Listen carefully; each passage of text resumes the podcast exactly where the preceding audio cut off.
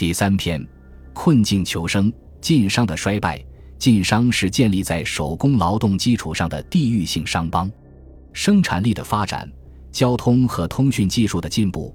必定加快信息传播的速度和商业企业间模仿的速度，导致行业进入门槛的降低，从而激化竞争，推动着传统商业向以下方向转变：一是官商结合形成的商业垄断被打破，随着信息传播速度的加快，商业进入门槛的降低。纵使没有西方资本主义势力的进入，晋商的垄断也要被其他的地区商帮所打破。这就像英国东印度公司对东方贸易的垄断，在工业革命后遭到国内企业的挑战，最终被打破一样。尽管东印度公司以政府授予的贸易特许权作为抵御后来者进入的武器，但后者却以疯狂走私和自由主义贸易理论相对抗，最后。以政权巩固最大化的英国政府不得不宣布废除东印度公司的贸易特权，实行自由贸易。事实上，随着商品经济的进一步发展，晋商的垄断在19世纪中后期确实遭到了别的地区商帮的有力挑战。例如，晋商票号在咸同年间就被称为南帮票商的徽商，云南商人高度模仿，不仅模仿其组织结构、经营手法。还挖他的高级经理人，从而引发了南北票号间在存、贷款及汇兑业务方面的激烈竞争。二是沿海取代内地，成为对外联系的桥梁。科学技术的进步、海上交通的发展，使沿海取代内陆成为对外交流的窗口。这意味着晋商地利优势的下降，意味着沿海地利优势的提升。从此，江浙商人逐步取代了山西商人在本国国际贸易中的地位，成为新时代的弄潮儿；而晋商这个昔日中国商业舞台上的弄潮儿，则退化成为一般的地方商帮。三是商业资本要向产业资本转化，科学技术的发展、交通、通讯工具的进步，意味着商业进入门槛的降低，意味着商业竞争的激烈化。意味着商品销售价格的降低和采购价格的提升，意味着商业利润的下降。在这种情况下，追求利润最大化的商人一定要顺应产品价格及生产要素价格的变化而调整自己的产业结构，从而将大量的商业利润投入到工业生产中去。世界商业发展的规律告诉我们，商品经济的初期主要是在销售上竞争。换言之，就是将一个地方的过剩产品转运到别的需要它的地方上去，因此寻找买主是商业经济初期的主要任务。随着买主被找到，大量的商人就会在利润的驱使下，在信息传播的引导下蜂拥而至，展开了在质量、服务、信誉、品牌等方面的激烈竞争。等激烈的竞争导致这些方面的竞争优势越来越不明显的时候，要树立新的竞争优势。就必须在稳定货源、提高货源的质量和规模上竞争，这样就要出现商业资本向产业资本的转移。西方资本主义各国所以重商向重工转化，所以由国家干预经济进程，如给予某些商家特许权的重商主义向鼓励民间商人自由竞争的经济自由主义转化，原因即在于此。晋商后期所以在福建、湖北地区投巨资于茶山。雇佣当地工人建立制茶作坊，并从山西派专门管理人员长期驻庄打理，就是为了建立巩固的后方供应基地。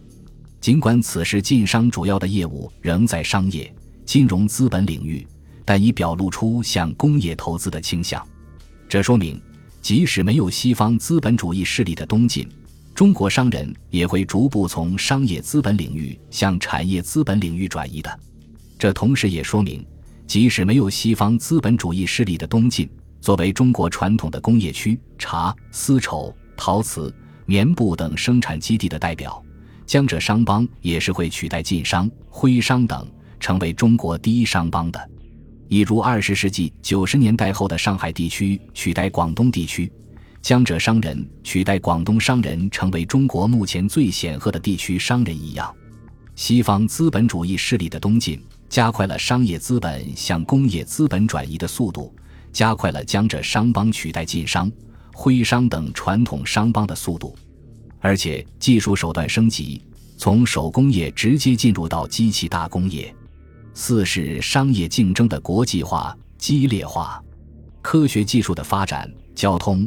通讯工具的进步，意味着东西方的商人都具备了向更遥远的地方开拓市场的能力。这意味着全球化进程的加快和企业竞争的激烈化。只是西方企业在经过文艺复兴、工业革命与资产阶级民主主义革命的洗礼后，技术能力和组织能力均大大提高。更能将各方面的资源有机的组合起来，因而规模更大，开拓远方市场的能力更强。这就使得中外企业的竞争更多的表现为西方企业的进攻与中国企业的防守上。晋商、徽商作为当时中国最大的商帮，自然肩负着拯救民族产业危亡的重任。但是，由于中国经济结构的主体仍然停留在传统农业社会时代。没有经过工业革命和资产阶级革命的洗礼，这使得中国商人不为全球化意识不足，缺乏从全球角度思考问题的能力，而且科学意识、民主意识也不足，在组织机构建设上也仍保持着高度集权的特点。这就决定了，无论是在筹集资金、使用最新的科学技术，还是吸引优秀人才等方面，都无法与西方企业抗衡，因而。唯一正确的路线就是魏源所讲的“师夷之长，技以制夷”，即首先承认自己的不足，不能硬拼；其次是积极向对方学习，以弥补自己的不足，并在此基础上发现对方的不足或弱点，利避其锋芒。能合作的则合作，不能合作的则重新确立目标市场，向暂时有竞争优势的地区市场和客户市场扩张，在逐渐积累力量。强化竞争优势的基础上，再大举反攻，但市场在亚欧大陆腹地，对海洋经济发展趋势知之甚少的晋商、徽商没能参透这个道理。前有胡雪岩、徽商，后有山西茶商、票号商，都因过高估计自己，既不知彼也不知己，空怀爱国主义激情，硬性拼杀，到头来自己牺牲事小，还连累弄垮了长期为自己供货。销货的一大批合作伙伴，以及在靠后者生存的一大批小商户，对当地经济发展影响很大。总之，随着建立在政府特许权基础上的商业垄断的打破，随着商业资本向工业资本的转移，随着沿海取代内地成为联系外部世界的桥梁，以及商业竞争的国际化、激烈化，要求晋商必须变革经营模式。一是从特权垄断商人向民间普通商人转化，学会能进能退；二是从内陆向沿海转移，适应区域经济变化的趋势，抢占市场制高点，建立新的竞争优势；三是和西方企业建立合作中有竞争，竞争中有合作的新竞争模式，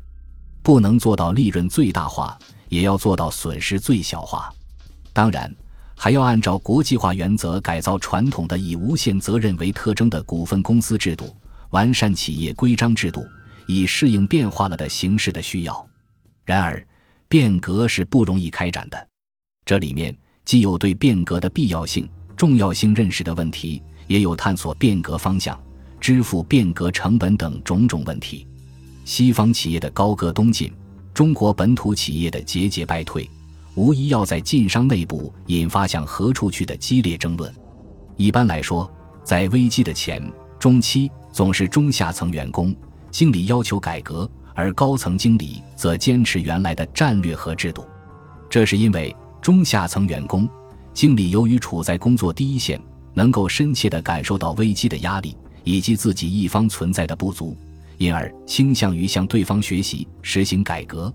高层经理由于长期待在办公室，深入第一线的机会不多，对危机的压力感受不深。再加上为制定原战略规划投入了很大力量，除非充分认识到了形势的险恶，否则是不会轻易改革的。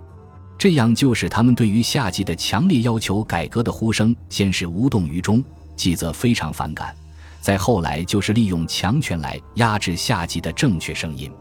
直到严峻的事实教育了他们后。方幡然悔悟，才决心大刀阔斧地实行变革的。事实也确实是这样。辛亥革命后，晋商票号遭遇重大失败，在巨大的危机面前，那些原来坚决反对改革的高层经理认识到了变革的意义，票号也从此上下一致，积极推动向银行的改组。然而，晋商的运气很不好，一是重大的失败使其自身力量大弱，以致凑不齐改组银行所需要的最低限度的资金；二是信誉大跌。在这种只有政府输血方能拯救，而政府又不愿救治的情况下，摆在晋商票号面前的命运只有破产。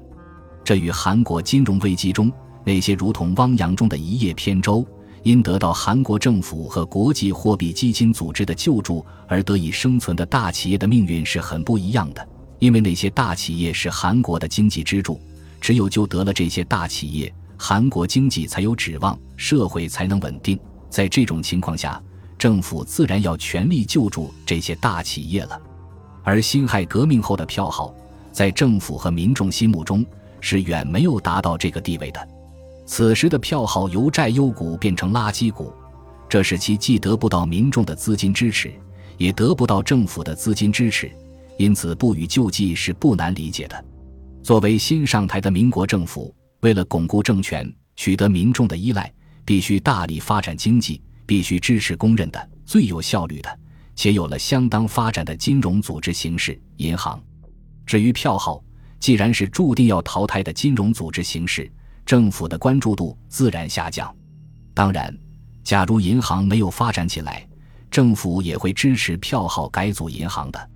可惜，银行已发展起来，票号在政府心中的地位自然要大打折扣。在这种自顾不暇。还希望社会资助其财政的情况下，就别指望刚成立不久的民国政府能救助晋商了。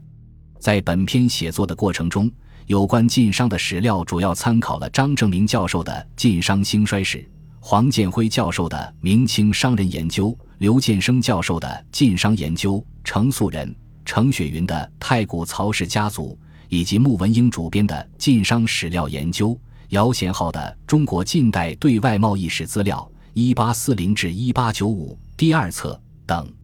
在此特别说明。